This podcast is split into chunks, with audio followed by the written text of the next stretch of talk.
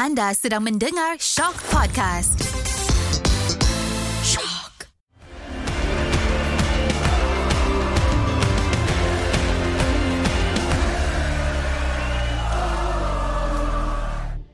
Selamanya, selamanya, selamanya Harimau Malaya. Assalamualaikum dan salam bola sepak Malaysia kepada anda semua yang terus setia mendengar Ultra Skoci. Ambil kau, aku punya starting dah macam radio tapi bukan. Kita sebenarnya podcast. Uh, seperti biasa kita nak bercakap berkenaan bola sepak Malaysia dan sebab minggu ni adalah minggu international break jadi kita akan banyak bercakap pasal Harimau Melaya dan juga few games yang berkaitan dengan Malaysia lah. Dan seperti biasa aku bukan berseorangan, aku ditemani oleh greatness Karam Yes saya dan minggu ni sebab kita orang macam boring dah bercakap berdua jadi kita menjemput seorang lagi ya. Dia ni adalah uh, boleh katakan peminat Kedah dan juga Malaysia lah. Of course ada minat Malaysia. Takkan dia duduk Malaysia dia minat tim lain pun boleh jadi juga sebenarnya. Tapi dia minat Malaysia lah. Amin Faiz. Uh, selamat datang Amin kepada ke Ultra Squatchy. Hai, Assalamualaikum Ultra Squatchy. Waalaikumsalam warahmatullahi Selamat datang Amin Selamat datang Amin. Amin nervous Nervous, nervous. Amin nervous tu. Speechless, speechless. Ah, jangan speechless sangat Amin. Ah, relax, bertenang, bertenang. Okey, seperti yang aku cakap tadi, uh, kita akan bercakap berkenaan Harimau Melaya lah sebab kita ada international break. Jadi Malaysia pun ada beberapa perlawanan persahabatan ataupun macam dalam kejohanan jemputan lah. Tapi aku tak nak start dengan itu dulu. Okey, kita akan mulakan dengan benda yang tak best dulu sebab biasanya kita memang suka simpan benda-benda yang best dekat hujung lah supaya kita akhiri dengan kegembiraan. Uh, first kali kita akan bercakap mengenai kegagalan. Apa yang gagal? Yang gagal adalah skuad muda kita tak melepasilah pusingan kelayakan dengan especially di perlawanan terakhir di mana kita tewas 6-2 kepada Korea Selatan. Ini macam satu petanda yang tak best jugalah sebab ini melibatkan skuad muda kita. Ini masa depan kita jadi apa pendapat korang Karam dan Amin? Bagi Amin dulu Amin budak baru Ah, okay, Amin lah. Okay, Amin kau, kau dulu Amin. Dengan, senior dengan junior kan. okay, ya, untuk untuk aku, aku sebenarnya uh, melihat perkembangan uh, skuad under 19 ni, tengok kita macam seolah-olah ada potensi. Bila kita menang AFF hari tu kan, under 19. Hmm. Tapi bila bila sampai ke grouping yang latest punya ni, kita tak lepas, ia sangat mengecewakan lah. Sebab aku tengok potensi kepada pasukan ni tinggi. Pemain-pemain semua ada direction. Diorang ada matlamat. Tapi yang mengecewakan aku, bila aku tengok balik ke semua game, tiga-tiga game eh, diorang ni kekurangan, dia tak ada clinical finishing tau. hmm. Benda, ah, benda tu yang menge- merugikan dan mengecewakan. Sebab kalau diorang boleh convert all the chances dalam setiap perlawanan, aku rasa diorang boleh menang, diorang boleh layak lah. Sebab diorang punya diorang punya beza dengan pasukan yang layak nombor dua tu, beza pada jaringan je, bukannya pada mata. Hmm, betul. Aku setuju juga dengan dengan uh, sebab uh, sebelum dia orang berangkat pengendali dia Hasan Sazali Waras dia dah target maximum points. Aku rasa itu just untuk untuk naikkan moral pemain lah sebab bila berdepan Korea Selatan aku aku rasa memang susah lah nak menang. Tapi bila draw first match lawan Mongolia tu, ah, tu aku rasa yang tak berapa bukan permulaan yang baik lah. Uh, sepatutnya boleh menang aku rasa lawan Mongolia and bila lawan Sri Lanka tu macam Amin cakap lah 3-0 memang menang 3-0 tapi bila kau tengok balik tim-tim lain dalam grup yang sama menang besar lawan Sri Lanka so itulah kot itulah kekurangan gol tu yang menyebabkan yang menyebabkan skuad negara skuad muda kita ni tak layak lah Okay, kalau aku pula aku rasa Okay, memanglah lawan Sri Lanka tu betul lah macam korang kata yang tak convert chances. Cuma aku rasa kesilapan terbesar Malaysia adalah bila kita tak tumbangkan Mongolia tu. Sebab Mongolia, hmm. sebab kita memang kita tahu Korea Selatan akan dengan dar, berada dalam kelas tersendiri lah akan berada di atas tu nombor satu. Cuma itulah bila kita tak cuba lock tempat kedua tu itu yang membawa masalah sebab aku rasa Mongolia ni sepatutnya antara pasukan yang kita boleh kalahkan. Uh, jadi sayang lah bila satu bila dah tak kalah dekat Mongol bila sering dengan Mongolia tu kita tahu Mongolia akan kalah dengan Korea dan dia akan menang dengan Sri Lanka Jadi itu dah jadi tekanan sebab kita kena skor banyak lawan Sri Lanka dan tak menjadi. Kita 3-0 je boleh menang lawan Sri Lanka tu. Tu sayang lah. Lawan Mongolia tu rasa silapnya kita tak menang. Betul lah. Hmm. Lawan Mongolia tu sebenarnya turning point. Sebab bila aku awal-awal eh, aku tengok kita punya grouping and then kita lawan Mongol- Mongolia, aku mengharapkan lawan Mongolia tu kita menang besar. And then bila lawan Sri Lanka tu kita menang besar juga dan lawan Korea tu kita dah tak kisah dah menang atau kalah. Sebab kita dah Ah, secure yes. second place. Aku Hmm. punya aku punya aku nampak benda tu yang akan berlaku tapi sedih sebaliknya. So benda tu agak mengecewakan lah. Yes, yes. Ben- Benda ni mengingatkan aku macam kelayakan Piala Asia Malaysia dulu lah. Kita kita mengambil peluang dengan menewaskan Tajikistan sebab kita tahu nombor dua tu yang kita nak lock sebab kita tahu nombor satu mu- susah mungkin tak semudah yang kita sangkakan untuk capai. Jadi kita kena lock nombor dua. Jadi macam squad senior dah buat hari tu masa kelayakan Piala Asia sepatutnya benda yang sama dilakukan. Jadi itulah sebab yang aku ingat FAM ada meletakkan sasaran ataupun macam KPI yang untuk layak ke Piala Dunia bawah 20 tahun ni. So bila bila tak jadi ni kan, bila tak capai ni kan, kau rasa okay, aku tak adalah nak kata nak blame sesiapa. Tapi apa apa masalah sebenar yang perlu kita atasi sebenarnya bila KPI ni tak capai? Ah, susah soalan kau ni Zam. Bila KPI tak capai ni, aku tak boleh nak jawab. Cuma aku ada terbaca tweet daripada bekas wartawan uh, saudara Pak Ngah kita, ha, Rizal Hashim. Dia cuma cakap kalau tak capai sasaran, tak bermakna plan F30 tu gagal. So, benda tu dia cakap kena dilihat secara menyeluruh, secara holistik. Cuma yang aku nampak, eh, ni yang aku nampak, uh, potensi untuk pemain-pemain bawah 19 tahun negara ni ada. Uh, mungkin belum cukup matang, mungkin juga belum tidak cukup pendedahan seperti yang yang di kenyataan yang dikeluarkan oleh Hasan Sazali Waras.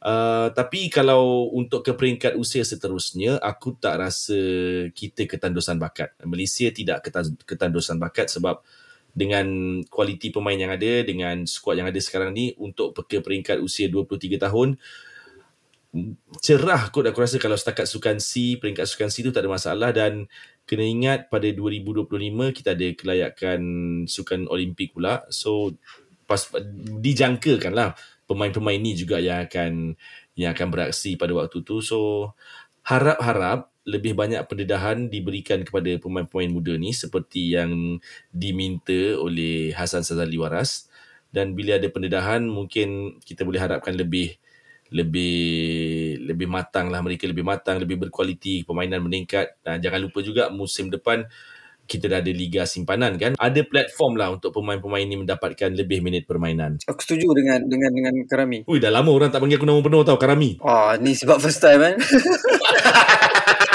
Okay, Bin. Macam macam Karam cakap tadi kan. Dia kata pasal uh, season depan kita ada Liga Simpanan. Selain tu kita juga ada pertambahan uh, perlawanan dalam Liga Super. Kau rasa adakah benda tu akan membantu untuk memberikan lebih minit permainan kepada pemain-pemain muda ni supaya pool pemain muda kita ni akan lebih banyak? Aku rasa ya sebab bila pertambahan perlawanan uh, dia akan bagi coach coach akan dapat akan dapat peluang untuk menurunkan pemain yang diletak dalam dalam bangku simpanan supaya dia dapat dia dapat apa ni dapat capture okey uh, ni pemain yang uh, pemain utama untuk perlawanan untuk setengah perlawanan. And then kita ada ada pool of player daripada pemain simpanan untuk dimainkan dalam perlawanan yang lebihan tu. Aku rasa bila pemain-pemain ni diberikan uh, peluang untuk bermain uh, dia akan memberi kelebihan dekat uh, dia punya keyakinan ketika beraksi dapat dia dapat improve dia punya chemistry dengan dengan rakan sepasukan. Dan aku rasa benda ni uh, sememangnya membantu lah membantu untuk uh, membentuk pemain dan juga memberikan lebih minit uh, kepada pemain Okay, kita dah bercakap pasal budak-budak muda kita. Now kita nak bercakap pasal abang-abang dia pula. Uh, squad senior kita ada perlawanan menentang uh, rival kita jugalah. Boleh kata Thailand ni rival kita juga uh, pada hari Khamis ni. Jadi okay, korang rasa apa chances kita berdepan Thailand eh? Aku rasa boleh menang uh, supaya kita dapat uh, naikkan ranking kita dapat point dan kalau menang kita ada perlawanan kedua kan di peringkat final. Um, aku tak jangkakan kemenangan mudah uh, aku rasa kita akan bersusah payah menang lawan Thailand sebab berdasarkan skuad yang dibawa oleh Kim Pan Gon nampak nampak eh nampak macam dia cuba um, bereksperimentasi dia cuba mencari pemain-pemain baru untuk diketengahkan dalam skuad kebangsaan tapi berdasarkan kualiti dan prestasi pemain yang dia bawa tu aku macam kita bincang sebelum Nizam aku memang cukup happy dan aku rasa boleh kot boleh kot menang lawan Thailand ni Kau pula Min, apa apa pendapat kau? Aku rasa ada peluang yang cerah lah. sebab based on berdasarkan kepada senarai pemain eh yang yang yang untuk Malaysia ni aku yakin lah lebih yakin lah dengan dengan pemain-pemain dipilih ni untuk kita menang lawan Thailand. Tapi macam yang Karam cakap tadi kan, kita tak akan dapat laluan mudah lah sebab kita pun tahu kekuatan Thailand macam mana. Cumanya berdasarkan nama-nama pemain yang ada dalam list ni, aku rasa kalau dengan sentuhan Kim Banggun ni, kita akan dapat menyaksikan satu perlawanan yang menarik dan akhirnya kita akan uh, mendapat kemenangan. Itulah aku pun macam rasa dah lama jugalah tak tengok Malaysia tak kalah. Aku rasa dah macam kerap juga aku tengok Malaysia menang lawan Thailand. Even zaman Tan Cheng Ho pun masa kelayakan Piala Dunia pun Malaysia perform lawan Thailand lately ni. So aku pun hmm. rasa macam ada chance jugalah untuk Malaysia. Okay, dalam ramai-ramai pemain kan yang yang yang dipanggil oleh Kim Panggon ni, sebutkan tiga nama, korang dua, sebutkan tiga nama yang korang harap dapat tengok. Kalau dapat nama-nama yang pelik sikit, lagi bagus. Okey, tiga nama eh. Tak kisah kan? Siapa? Tak kisah. Tak kisah. Tak kisah. Okay, kalau tiga nama, yang first, aku nak tengok Zafri Yahya. Ha, ni pemain favourite Nizam lah ni. sebab Zafri ni sebab aku memang aku memang daripada daripada sebelum ni pun aku memang tengok memang memang ikuti perkembangan Zafri dekat KICT dan aku impress lah dengan dia punya dia punya performance dan aku memang look forward nak tengok dia main dengan Malaysia macam mana. Ha, adakah sama dengan kualiti yang dia tunjukkan dekat dalam KICT ataupun sebaliknya tapi aku mengharapkan positif lah. Okay, itu pemain pertama. Yang kedua, aku nak tengok Faisal Alim. Okay. Faisal Alim ni walaupun kita dah tahulah dia merupakan pemain yang memang Kim Panggung pilih sebelum ni pun. Tapi aku nak tengok dia punya konsistensi. Adakah dia dapat mengekalkan konsistensi di atas padang ataupun dia hanya uh, jago di dalam Liga Super. Ha, tapi Uish. Berani betul kau keluarkan ayat macam tu. tak ini ini satu satu cabaran untuk pemain. Ha, kita kita memberikan cabaran kepada pemain supaya pemain dapat memberikan servis baik kan Okey. untuk kemenangan pasukan Sebelum Malaysia. sebelum kau sambung kan, sebelum kau sambung Min, kan, disclaimer eh uh, yang penyokong Terengganu yang cakap tu Amin. Ah apa Okey, iaitu untuk Faisal Alim dan yang pemain yang terakhir Darren Lock.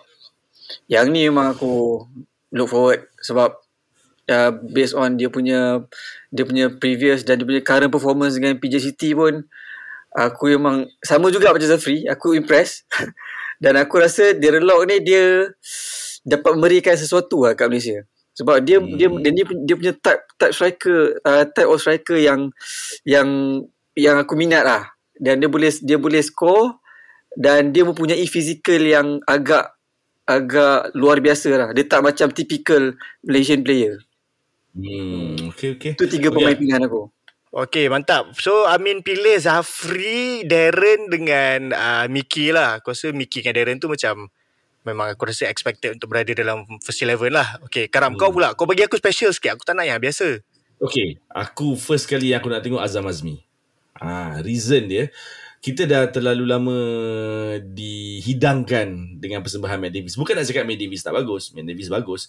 Uh, tapi kalau ketia, kalau Matt Davis tak ada, okay, siapa yang nak ganti Matt Davis kalau Matt Davis tak ada? So aku rasa ini antara peluang Azam Azmi untuk at least secure a backup position kot as a right back.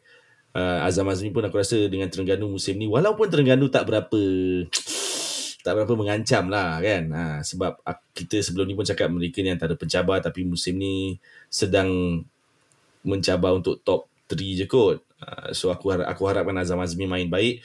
Kedua aku nak tengok Mukhairi Ajmal. Sebab Mukhairi Ajmal ni antara player yang aku rate sangat tinggi bila bila beraksi dengan Selangor.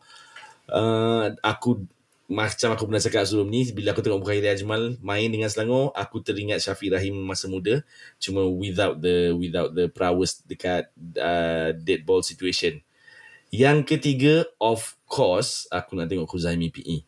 Sebab dekat Negeri Sembilan aku rasa Kuzaimi PE antara yang menyerlah antara tunjang pasukan Negeri Sembilan musim ni sebagai pemain centre back, left centre back kalau nak nak be spesifik. Tapi dekat macam kita tengok pada aksi kelayakan Piala Asia sebelum ni dia kurang mendapat tempat. Dia cuma main satu game je kot tak silap aku. Tak silap lah kalau silap betul kan. Uh, dan kalau boleh aku nak tengok dia secure dia punya tempat dalam first 11 squad Harimau Melaya sebab aku rasa kualiti yang dia ada ni cukup cukup ramuan dia untuk bergandingan dengan mana-mana centre back lain dalam barisan skuad Harimau Melaya. Azam kau pula. Aku pula. Okay, aku cakap dulu lah pasal kau punya pilihan. Aku pun suka juga Kuzaimi tu. Aku aku dapat membayangkan pairing uh, Dion Cools dengan Kuzaimi tu. Sebab hmm. since uh, Badak tak ada, Badak tak silap aku ada kecederaan. So aku rasa lock dah aku rasa position tu untuk Kuzaimi sebelah Dion Kuz tu. Okay, hmm. untuk aku tiga yang aku teringin nak tengok. Satu uh, is Brandon Gunn lah of course. Sebab kisah dia macam mana dengan dia banyak banyak banyak dugaan lah yang terjadi pada Brandon Gunn dan akhirnya dia kini kembali bersama skuad Harimau Malaya. Aku rasa itu satu benda yang sangat besar dan kalau dia boleh kembali berada dalam kesebelasan utama dan boleh tunjuk pada Kim Panggon dia punya keupayaan aku rasa macam satu fairy tale lah atau kisah dongeng yang macam begitu menginspirasikan macam mana dia boleh bangkit balik sampai ke sekarang And then kedua uh, adalah sama macam uh, apa yang Amin pilih sebab dia pemain KL mestilah aku kena pilih. Uh, Zafri. Uh, bias, bias ni. Uh, tak adalah bias. Sebab Zafri ni aku dah tengok daripada dia main Liga Premier sampai sekarang macam mana dia boleh step up. Sampailah sekarang dia punya step up tu sampai masuk ke skuad kebangsaan ni memang dia adalah pemain yang aku nak tengok sebab last yang masa dia main uh, kejohanan jemputan kat Singapura tu tak dapat nak tengok sebab dia main game last yang lawan klub Singapore tu silap aku mana ada live. Uh, so agak kecewa sikit masa tu dan aku masih menyimpan satu jersey Harimau Melaya yang aku beli masa pandemik dulu tak ada name set lagi. Aku memang tunggu si Zafri ni main aku nak tengok dia pakai nombor apa baru aku letak name set dia. Okay. Uh, dan sekali lagi aku membuktikan betapa biasnya aku kepada KL. Aku boleh Tanpa segan silu. Tanpa segan silu aku sebut. Declan Lambert. Ha, aku nak tengok dia. Sebab Declan Lambert ni dia versatile. Dia boleh main kiri, dia boleh main centre back, dia boleh main kanan. Tapi aku hmm. rasa dia dibawa masuk mungkin untuk memberi saingan kepada Dion Cools. Eh Dion Cools dah. Pada Corbin Ong. Di sebelah kiri. Hmm. Ha, tapi kalau ada ke, ada ada benda terjadi pada belah kanan pun dia boleh selit. Jadi aku nak tengok jugalah. Aku kalau boleh nak tengok lebih ramai pemain KL dipanggil. Tapi setakat ni aku hanya boleh berpuas hati dengan Zafri dan juga Declan. Jadi aku harap akan ada chance lah. Aku rasa kalau tak first game, second game dia akan main Ha, hmm. Tapi kalau second game tu main final aku rasa susah jugalah ada orang nak dapat can. Hmm. Tapi itulah yang aku harapkan. Ha. Okay. okay Zam, aku ha. nak tanya sikit. Sebab Sila. sebelum ni ada ura-ura menyatakan yang Kuala Lumpur nak tarik balik penyertaan Zafri dengan Declan dalam skuad Harimau Melaya. Sebab diorang pun ada dua match yang perlu dihabiskan yang tertunda sebelum ni. So macam mana? Adakah mereka dah betul-betul ditarik balik ke ataupun kau rasa diorang akan main juga? Okay, aku tak ingat tau. Aku rasa aku ada ternampak uh, satu statement. Tapi sebenarnya bila aku cari bilik, aku tak jumpa. Aku rasa betul. Uh, menurut kenyataan tu, aku rasa ni adalah satu laporan berita atau aku tak tahu mana, aku dah tak ingat mana aku baca. Tapi ada hmm. sebut sebenarnya KL bagi kebenaran kepada Declan dan Zaf untuk terus bersama skuad Harimau Malaya sampailah ke, ke hujung uh, Kings Cup ni. Mm-hmm. Uh, dah tetapi uh, FAM pun ber, macam berbaik hati akan melepaskan betul-betul lepas uh, perlawanan terakhir Kings Cup yang akan berlangsung pada 25 bulan ni tinggi 26 tu diorang dah balik meaning oh. KL akan terlepas menggunakan khidmat Zaf dan juga Declan untuk perlawanan bertemu Penang pada hari Sabtu ni tapi aku rasa sebab Penang pun tengah berada di bawah aku mungkin KL rasa tak apalah kita kita give and take lah. Tak apalah kita bagi hmm. sebab benda ni bukan senang nak dipanggil oleh uh, skuad kebangsaan dan aku yakin Zaf dengan Declan pun teringin nak menyarung jersey Harimau Malaya. So aku pujilah uh, tindakan KL yang bagi kebenaran walaupun tahu pentingnya dua pemain ni kepada KL. Good news untuk KL, yep. Ha, jadi itulah. Uh, tapi okey, bila bercakap pasal Harimau Malaya ni, ada satu statement daripada Kim Panggon yang hmm, aku tak tahu nak cakap macam mana sebenarnya. Tapi mungkin ada setengah orang rasa kontroversi. Tapi Yeah. mungkin juga tidak. Mungkin juga betul sebab dia adalah coach dan kita hanyalah fans. Kita tak tahu benda ni. Dia cakap, aku memetik, Uh, bagi saya minit permainan tidak terlalu penting. Sesetengah pemain memiliki minit permainan yang sedikit tapi dia tidak mempunyai karakter yang bagus dan sesuai dengan DNA kami. Uh, secara umumnya kami cuba mencari pemain yang ada karakter dan mentaliti tinggi serta perlu bersedia secara fizikal dengan beraksi pada tahap tertinggi pasukan kebangsaan. Adakah kau setuju dengan statement Kim Panggon ni, Karam? Eh, aku pula. Kita bagi Tak, Amin. Ha, kita bagi spotlight Amin ni aku kat nak Amin. bagi Amin. soalan, soalan bahaya sikit. Oh, lagi bahaya, lagi bahaya daripada ni. Lagi bahaya. Okey okey. Okey, ini ini ini pendapat aku uh, berhubung statement yang dikeluarkan Kim Panggon ni. Aku rasa mungkin ada tersilap sikit masa translation. Aku tak rasa dia aku tak rasa dia maksudkan yang minit permainan tak bagus. Eh minit permainan tak penting, sorry. Jadi maksudnya ialah dia mungkin dah ada kesebelasan utama dalam dalam perancangan dia. So sekarang dia nak cari dia nak top up position-position yang perlu di top up contoh macam kita bincang tadi right back ada Azam Azmi left back ada Declan Lambert so pemain-pemain yang yang berada di belakang kesebelasan utama ni pemain simpanan lah pada aku eh pada aku. So aku setuju je kalau dia cakap macam tu. So kalau kalau betul lah perspektif aku pandangan aku terhadap statement dia ni so betul lah kot. Tak penting lah sangat uh, minit permainan. Sebab kalau beraksi dalam uh, kejohanan yang berformat carnival macam ni kau kena ada certain-certain player yang ada mampu menjalankan tugas-tugas yang spesifik. Contoh kita ambil contoh yang yang dah tak ada lah eh. contoh Akram Mahinan kalau dia boleh jadi defensive midfielder yang bagus untuk stopkan attacking midfielder pasukan lawan tak salah kalau Akram Mahinan tak cukup minit permainan. Itu pendapat aku lah. Uh, so aku harap aku harap pendapat aku betul sebab masa first time aku baca statement Kim Pan pun aku macam eh adakah ini betul-betul yang dimaksudkan Kim Banggon ataupun media tersalah tafsir ataupun tersalah translation? Tapi bila aku cuba melihatnya daripada sudut yang murni yang suci dan yang positif inilah dia pandangan aku Hmm, okay, kau Min, kau Yep. yep. prefer pemain yang cukup minit permainan ke ataupun kalau kalau kau lah, kalau kau jadi coach, apa yang kau tengok pada seorang pemain sebelum kau panggil untuk skuad kebangsaan terutamanya? Oi, betul eh. Soalan dia lu- luar daripada lain benda lain bagi ni. okay, kalau macam soalan yang kau bagi ni, kalau aku jadi coach ya, aku akan tengok dia punya uh, minit permainan tu penting lah. Aku nak tengok minit permainan dia dan sepanjang dia main tu, apa impact yang dia akan bagi. Kalau kita bagi dia main sepanjang 90 minit tapi impak satu pun dia tak capai, uh, matlamat yang kita letak tapi dia tak capai, tak ada guna.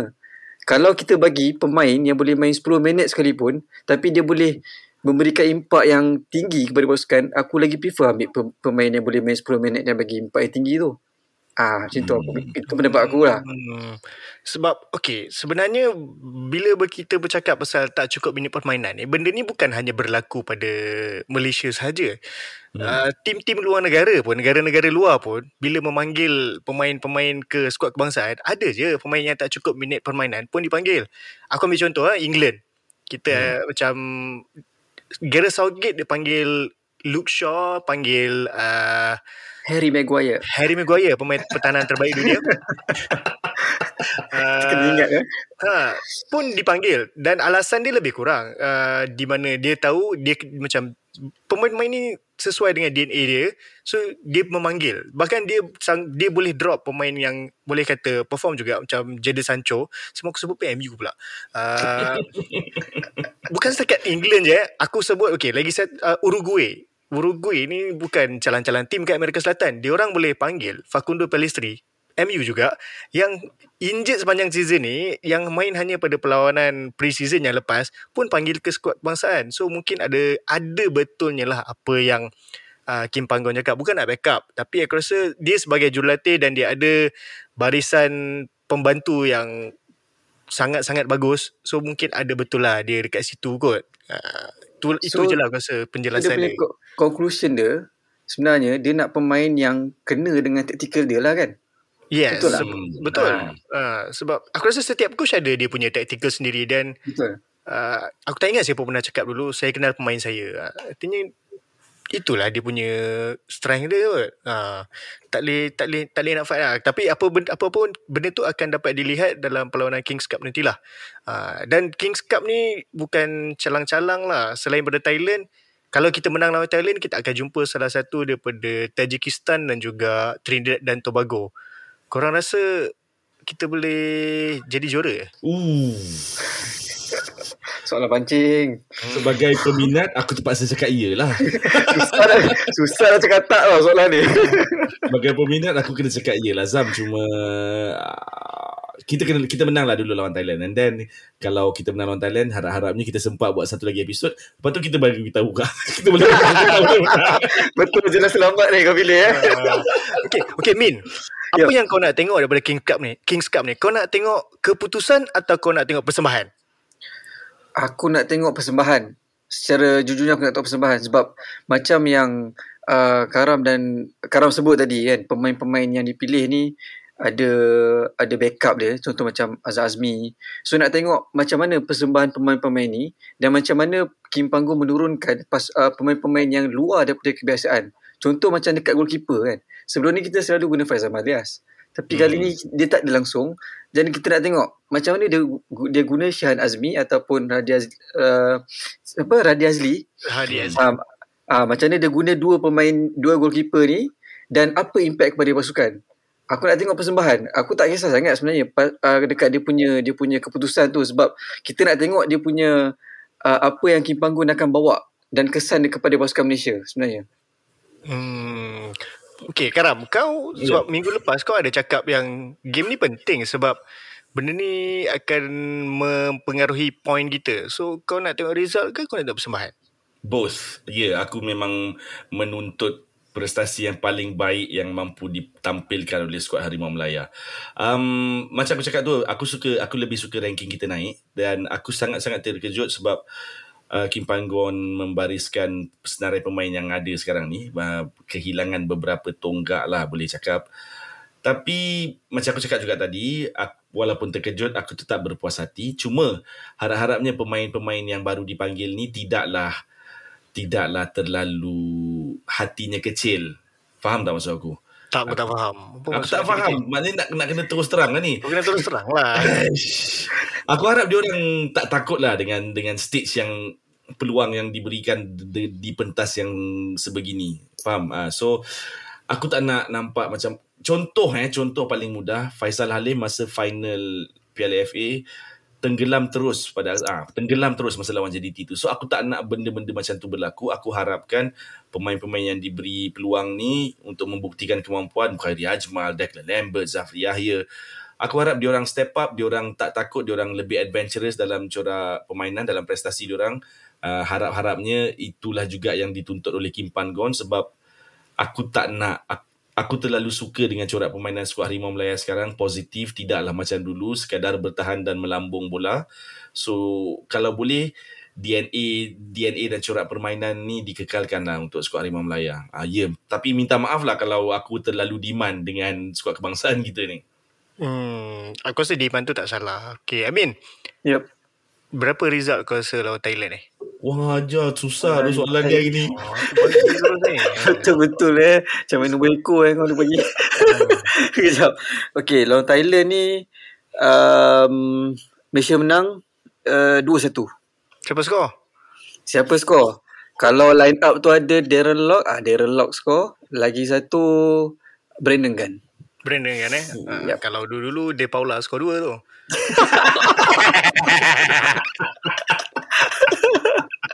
Ah, kau sekarang berapa result kau nak?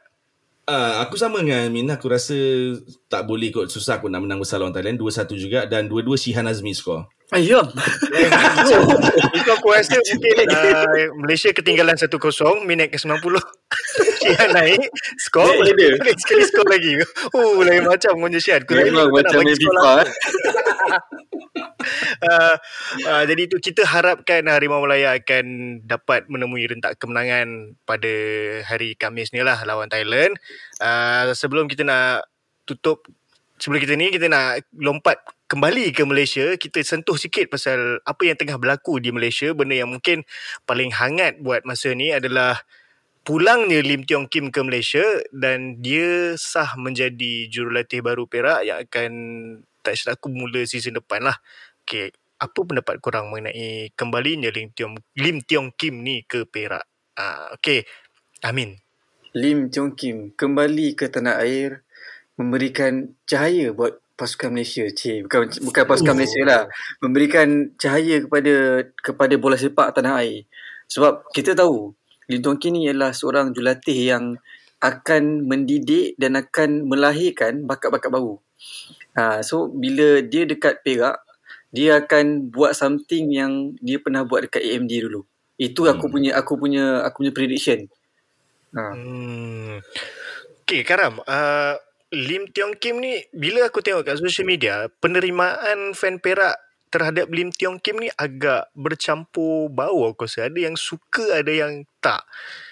Kau Hmm. rasa hmm, adakah Lim Tiong Kim mampu sukses dengan Perak? Okay, mampu sukses, aku cakap tidak. Oh, tidak oh, terus. Yes, aku cakap tidak sebab Oh, oh, susahnya soalan. Banyaknya hati yang akan terguris ni nanti. Disclaimer Okay. eh. Yang ni karam eh. Dia karam. oh, pulang paku buah keras.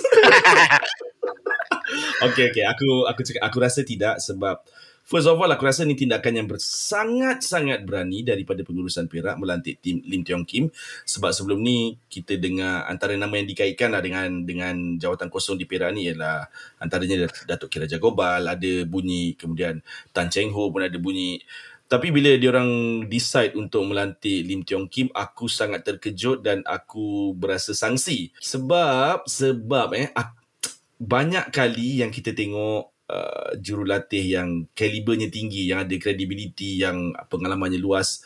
Kita boleh cakap Kim pengalaman luas lah sebab pernah berkhidmat dengan Bayern Munich, dengan AMD.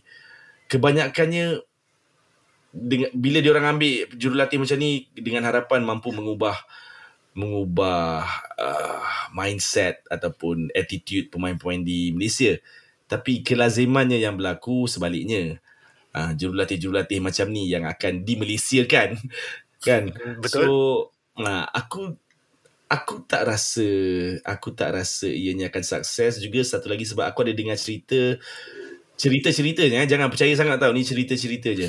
Uh, di Perak pemain mungkin kabar anginnya lah yang pemain kurang berpuas hati dengan uh, latihan keras corak latihan yang keras lah kot yang yang dikendalikan oleh jurulatih di sana so mengenali Lim Tiong Kim berdasarkan cerita-cerita yang aku dengar pasal Lim Tiong Kim di AMD lebih kurang macam tu dan ke- kena ingat bila Lim Tiong Kim dulu di AMD dia melatih pemain budak-budak remaja So lain acuan dia kalau dia tak boleh guna acuan sama kalau nak melatih pemain senior.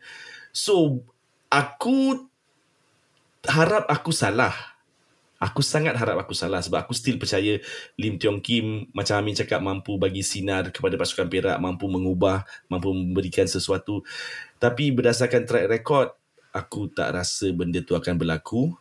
Aku tak tahu macam mana Lim Tiong Kim nak nak handle mm, kekurangan facilities, kekurangan dengan serba-serbi kekurangan lah dalam Liga Malaysia ni. So itu cabaran kot yang yang Lim Tiong Kim kena sam, kena sahut, yang dia kena hadapi dan kita pun tahu kan Lim Tiong Kim uh, agak lantang bersuara bila bab-bab macam ni. So aku tak tahu berapa lama lah jodoh Lim Tiong Kim dengan Perak ni. bila kau cakap bila kau cakap pasal latihan keras pasal uh, masa dekat MD ini aku teringat aku tengok dia punya interview uh, dengan Eswarina hari tu dia ada cakap yang uh, satu dia nak mengutamakan pemain muda aku Hmm. rasa macam dia macam kalau boleh tak nak pakai langsung pemain yang berusia Tapi aku rasa macam benda tu mungkin tak boleh juga sebab aku rasa kalau dalam liga ni mungkin kena adalah satu dua pemain yang berpengalaman untuk uh, jadi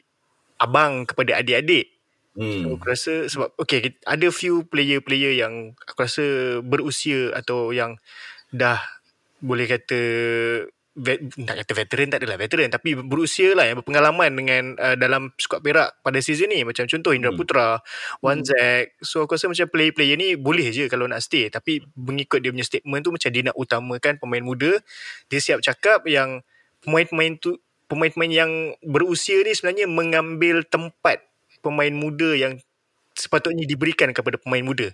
Dan dia juga dah cakap yang dia takkan gunakan sembil macam kan kita tahu season depan boleh sampai sembilan pemain import.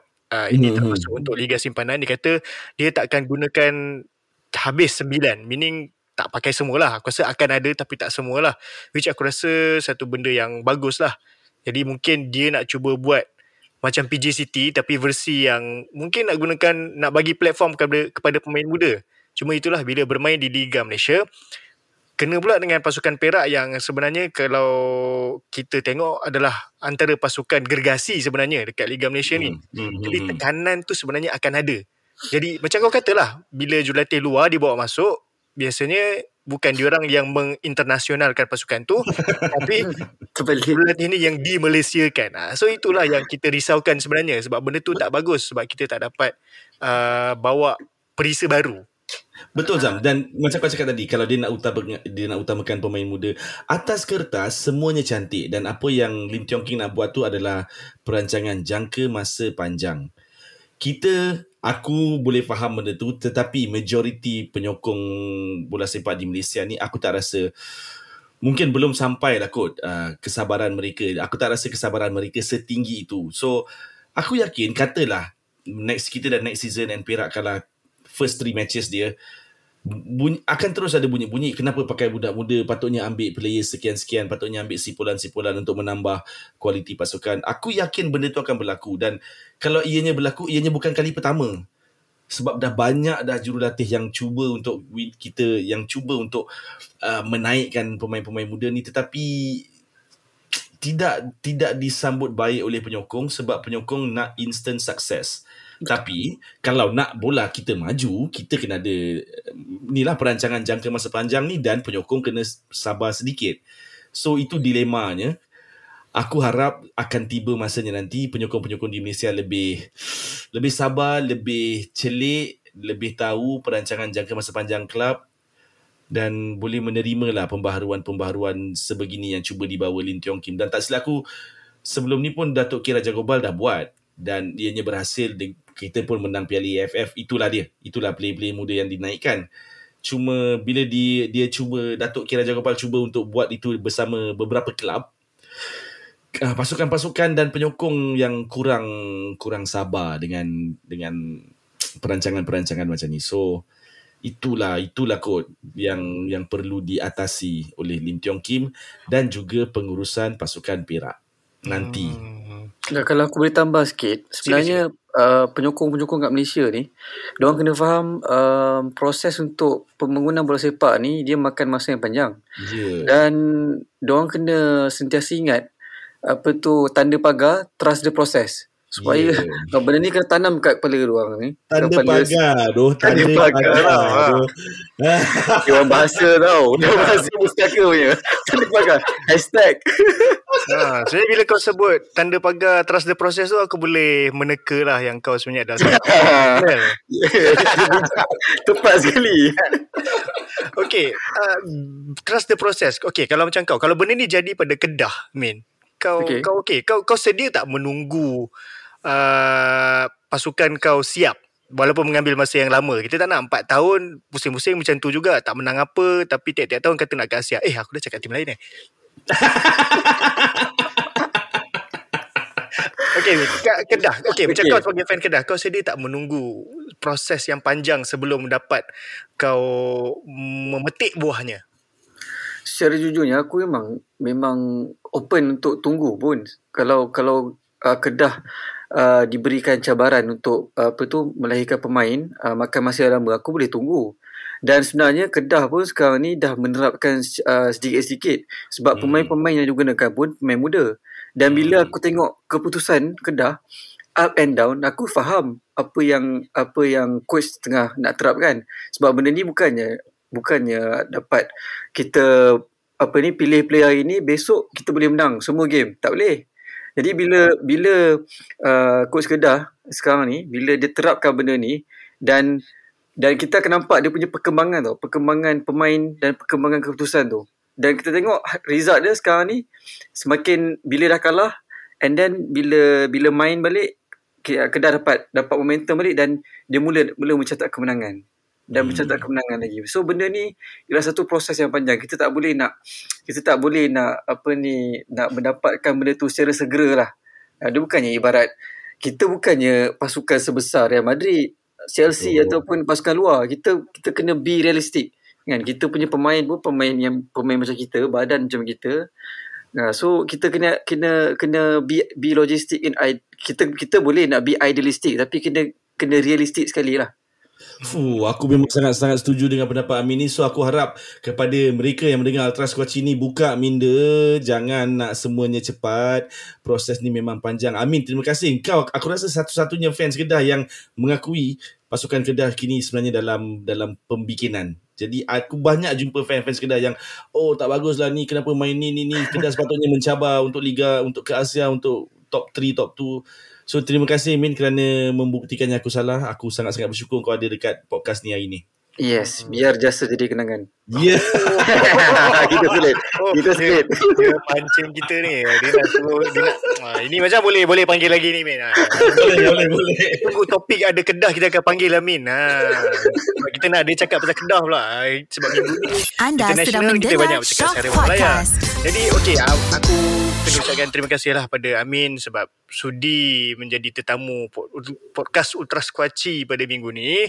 Dan aku yakin ini bukan kali terakhir kita akan mendengar podcast Ultra Squatchy ni yang ada Amin. Sebab aku macam Ya. nak dengar pula apa cerita dia berkenaan Kedah pula nanti. Sebenarnya aku nak tambah sikit. Aku nak ucapkan terima kasih kepada Nizam dan juga Karam Sebab sudi menjemput Menjemput aku sebagai tetamu. Sebab aku pun sebenarnya Sebelum ni dengar Ultras Kuaci ni Everyday kadang-kadang Bila aku nak pergi office kan Aku macam Apa nak dengar? Malas nak Malas nak dengar. Kadang-kadang dengar radio je kan. Ah, Buka Spotify Dengar, dengar lah dua ni borak apa kan. Sebab daripada korang punya Korang punya perbualan ni lah Yang akan Akan akan mengembangkan kepala otak aku Untuk fikir pasal bola sepak Sambil kita enjoy uh, Local football kan. So benda ni adalah satu benda yang bagus lah dan aku aku happy lah to be part of this team. Fuh, Min, ni buat sedap ke betul-betul ni Min? Sedap Ini ni betul-. Ini betul-betul. Ini betul-betul ni. Ah, jadi kepada siapa yang nak berborak dengan Amin bolehlah follow dia dekat Twitter, Instagram dan TikTok eh Amin. Ah TikTok Ah, ada. Kita tahu ada Amin Faiz 10. Ah dia punya nama tu. Tapi sebelum aku nak tamatkan ni aku nak kena remind juga selain daripada uh, perlawanan melibatkan Harimau Malaya sebenarnya minggu ni juga ada beberapa perlawanan dalam negara yang melibatkan pasukan-pasukan tempatan. Uh, first uh, KL ada perlawanan menentang Penang di Pulau Pinang sebab itu perlawanan yang dibawa ke depan supaya KL ada persiapan yang lengkap untuk ke AFC Cup dan Hmm. sebab kita selalu sangat cakap pasal Liga Super aku nak sentuh juga pasal Liga M3 ada perlawanan penentuan uh, juara Liga M3 pada musim ini di Stadium Ceras pada hari Sabtu juga uh, di antara Kuala Lumpur Rovers dan juga PIBFC. Jadi kepa- kepada siapa yang mungkin tak ada lagi tim Liga Malaysia nak support mungkin korang boleh lah kalau nak mula dengan Liga M3 juga. Uh, so turunlah ke Stadium Ceras uh, pada hari Sabtu ni. Jadi itu sahaja pada aku dan Karam. Macam biasa kita orang nak ingatkan jangan lupa terus menyokong bukan setakat Harimau Malaya tetapi juga pasukan-pasukan dalam Liga Malaysia. Tanpa sokongan kita memang takkan berkembang lah bola sepak Malaysia. Selamanya kita akan terus berada di bawah. Kita nak tengok tim kita berada di atas.